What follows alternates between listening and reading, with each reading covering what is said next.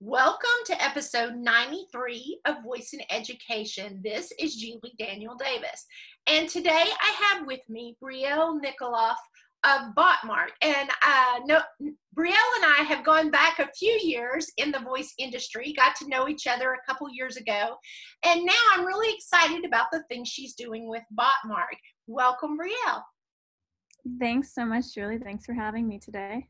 So the first thing I want the listeners to know about is what exactly is Botmock?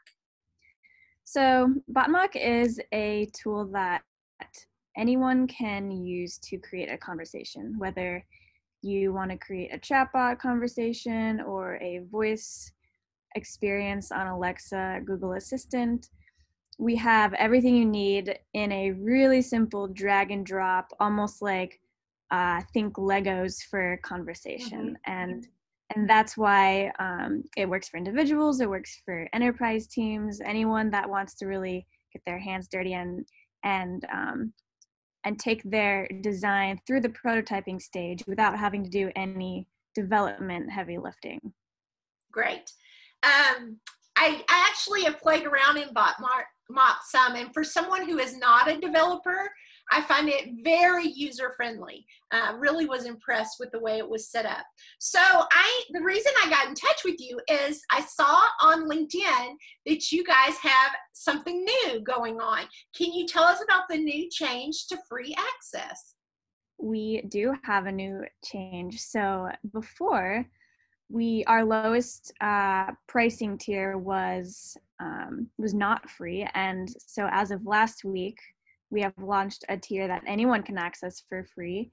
And that gives you up to two projects.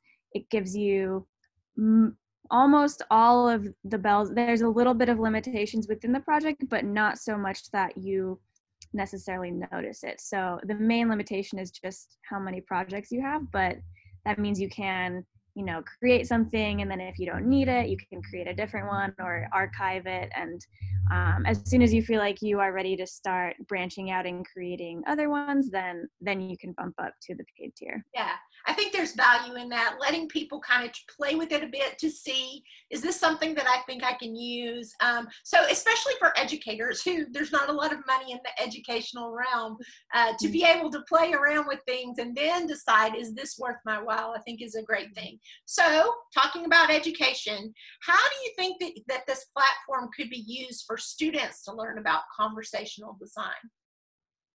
Great question. So, as you said earlier, it's great that you've had a chance to go in and play around with it. I I am not from a technical background either, so that's really the main reason um, I love being at Botmock. I, I feel like opening up the world of conversation conversational technology to everyone if you don't have a technical background is really my passion and um, by giving access to students whether they're in kindergarten or in college it is really finally kind of democratizing the access to creation. And it sort of sends the signal that you don't need to be interested in more technical elements in order to create something amazing and there are so many other aspects of the creation process mm-hmm. like user experience design and research and the product thinking so i i believe a tool like this is kind of helping further all of us in bringing all kinds of different minds together to collaborate on these products.